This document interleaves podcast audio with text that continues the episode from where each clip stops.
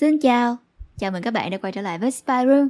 Và đây là bài viết Mô hình Trung Hoa trong quản trị xã hội tiền hiện đại của Lê Tùng Dương đăng trên spyroom chấm com. Còn mình là Nguyễn Lê Minh Thi. Bây giờ mời các bạn lắng nghe bài viết.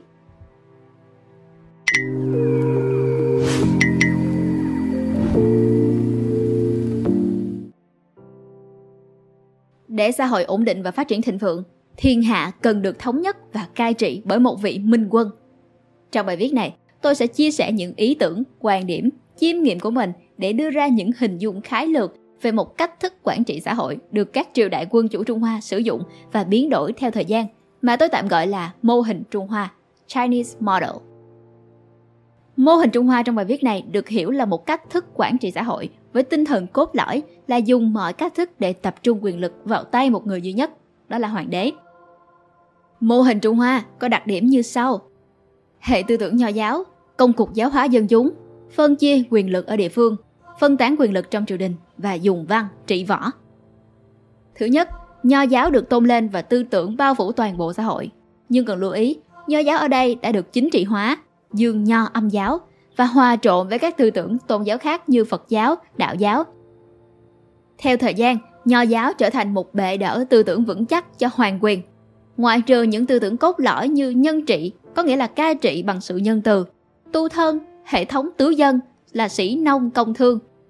Các quan điểm mang màu sắc pháp trị khẳng định quyền lực và vị thế tối cao của hoàng đế càng ngày càng phổ biến. Ví dụ như quân sử thần tử, thần bất tử bất trung. Những quan điểm này được lồng ghép một cách khéo léo vào dưới lớp vỏ nho giáo để phục vụ cho những mục tiêu cai trị và khá là mâu thuẫn với nho giáo theo quan điểm của Khổng Mạnh. Cùng với sự thống trị của nho giáo, những nỗ lực giáo hóa các thần dân trong đế quốc cũng được triều đình thực hiện một cách nhiệt tình, đặc biệt những lúc chính quyền trung ương đủ mạnh. Nhà nước luôn cố gắng can thiệp vào tất cả các khía cạnh của đời sống xã hội, văn hóa. Hoàng đế và các viên chức của ông là các học giả nho học đã xây dựng và tiến hành phổ cập các cách thức sinh hoạt, quy tắc ứng xử cho tất cả mọi người trong đế quốc, bao gồm các cách ăn mặc, lễ nghi, hành vi, vân vân. Để hiện thực hóa việc tập trung quyền lực vào tay một người duy nhất, hai quá trình đã song song được các hoàng đế thực hiện. Thứ nhất là phân chia và quản lý quyền lực tại địa phương. Thứ hai là phân tán quyền lực trong triều đình. Đầu tiên, phân chia hành chính và xếp đặt người cai trị ở địa phương.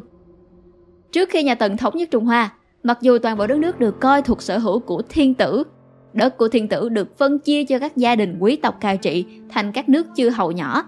Các nước chư hầu này ngày càng trở nên mạnh mẽ. Họ chỉ đợi chính quyền trung ương suy yếu để nổi lên nắm giữ thiên tử, chi phối các chư hầu khác. Thế lực quý tộc đã trở thành mối đe dọa cực lớn, luôn luôn hiện hữu đối với chính quyền trung ương, không chỉ trong thời Xuân Thu Chiến Quốc mà ngay cả sau này. Sự thành công của cuộc đảo chính đưa Yên Vương Chu Đệ lên ngôi hoàng đế, tức là Minh Thành Tổ, vào năm một nghìn bốn trăm lẻ hai là một minh họa cho sự nguy hiểm của các thế lực chư hầu với quyền lực trung ương. Chính vì vậy, sau khi Tần Thủy Hoàng thống nhất Trung Hoa, ông đã hủy bỏ hệ thống chư hầu, tiến hành phân chia hành chính và bổ nhiệm những viên chức của mình xuống để cai trị. Những viên chức này bị giám sát một cách vô cùng chặt chẽ. Hành động này của ông đã giúp cho quyền lực của Trung ương được củng cố một cách vững chắc, loại bỏ phần nào mối đe dọa từ các chư hầu các cứ. Tuy nhiên, Trung Hoa là một vùng đất vô cùng rộng lớn. Do lãnh thổ phức tạp và để giảm nhẹ gánh nặng cho Trung ương, các triều đại sau thường có xu hướng sử dụng kết hợp giữa mô hình quận huyện ở các vùng vương quyền đã được củng cố vững chắc và phiên thuộc, tức là chư hầu, ở những nơi yếu hại, những vùng xa xôi, nơi mà vương quyền chưa đủ mạnh. Hệ thống phiên vương do Chu Nguyên Chương thiết lập đầu thời Minh hay tam phiên vào đầu thời Thanh là một ví dụ minh họa sinh động cho điều này. Thứ hai là phân tán quyền lực tại triều đình.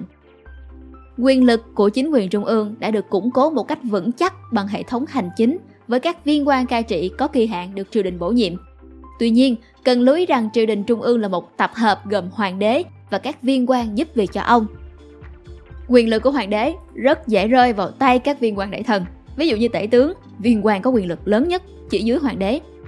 Để củng cố ngôi vị độc tôn của hoàng đế, nhân vật thứ hai, tể tướng, cần phải được loại bỏ. Công việc được chia ra cho các bộ phận riêng rẽ làm việc trực tiếp với hoàng đế. Hệ thống lục bộ được thiết lập, bộ lại lo các vấn đề về nhân sự, bộ hộ, kinh tế, bộ lễ lo nghi lễ, giáo dục ngoại giao, bộ binh lo việc binh bi, bộ hình lo việc xử phạt, kiện tụng và bộ công lo việc xây dựng các công trình công, các công trình hoàng gia. Vị thế của hoàng đế được củng cố vững chắc, đổi lại, khối lượng công việc mà ông phải xử lý vô cùng lớn. Hoàng đế trở thành chìa khóa vận hành của toàn bộ hệ thống chính trị. Thiếu một vị hoàng đế tài năng, đất nước sẽ sụp đổ một cách nhanh chóng. Mô hình Trung Hoa cần một số lượng các viên chức rất lớn, không chỉ để thay thế và trấn áp thế lực quý tộc, mà còn để giải quyết các công việc quản trị đất nước. Các viên chức được tuyển chọn qua các kỳ thi nho học. Các kỳ thi được hệ thống hóa dưới thời Tùy và ngày càng hoàn thiện theo thời gian. Số lượng các viên chức ngày càng trở nên đông đảo. Tầng lớp quan liêu trở nên mạnh mẽ, lấn áp hai thế lực thượng lưu còn lại là quý tộc và các tướng lĩnh võ biền. Một điểm khác của mô hình Trung Hoa là việc sử dụng các viên chức dân sự để quản lý các sĩ quan quân đội. Dưới thời nhà Đường, các sĩ quan quân đội là các tiết độ sứ, những viên tướng cai quản địa phương, càng ngày càng trở nên mạnh mẽ và đã trở thành những thế lực quân Việt thực thụ. Khi chính quyền trung ương suy yếu, các tướng lĩnh quân Việt này đã dùng sức mạnh quân sự của mình để chế áp, trở thành những ông vua con cạnh tranh và thậm chí công khai chống lại hoàng đế. Sau khi thiết lập được quyền tại Trung Nguyên, để tránh đi vào vết xe đổ của nhà Đường, nhà Tống đã thực hiện một quá trình dân sự hóa đất nước. Các tướng lĩnh bị phế truất binh quyền, các viên chức quân sự, tức là quan văn, được củng cố vị thế và gia tăng quyền lực. Để loại bỏ các mối đe dọa từ các võ tướng, quân đội được đặt dưới sự quản lý của các viên quan văn. Tuy nhiên, đa phần kiến thức, khả năng của các văn quan về việc binh bị rất nghèo nàn và yếu kém. Điều này đã làm cho hệ thống quân sự của Trung Hoa suy yếu. Tuy mối lo về nội loạn bớt đi phần nào, nhưng sức đề kháng với các thế lực ngoại xâm lại suy yếu nhanh chóng. Quân đội nhanh chóng bị tha hóa. Mô hình Trung Hoa xoay quanh việc làm thế nào để tập trung quyền lực đất nước vào tay một người duy nhất. Có làm được như vậy, đất nước mới ổn định và thịnh vượng. Mô hình này đã đẩy tầng lớp quan liêu, những học giả nho học lên vị trí có quyền lực và uy thế nhất trong xã hội, làm cho xã hội phân cực thành hai bộ phận quan và dân. Mô hình Trung Hoa được củng cố dần dần và vô cùng biến động theo thời gian. Đây là một cách thức để quản lý xã hội khá ưu việt trong khu vực và đã được các cộng đồng xung quanh đón nhận, tiếp thu và học tập. Cần lưu ý rằng, việc áp dụng mô hình Trung Hoa trong việc cai trị ở các quốc gia khác không phải là một dấu hiệu của sự thần phục, mà chỉ đơn giản là tham khảo, học hỏi một cách thức quản trị xã hội tốt hơn.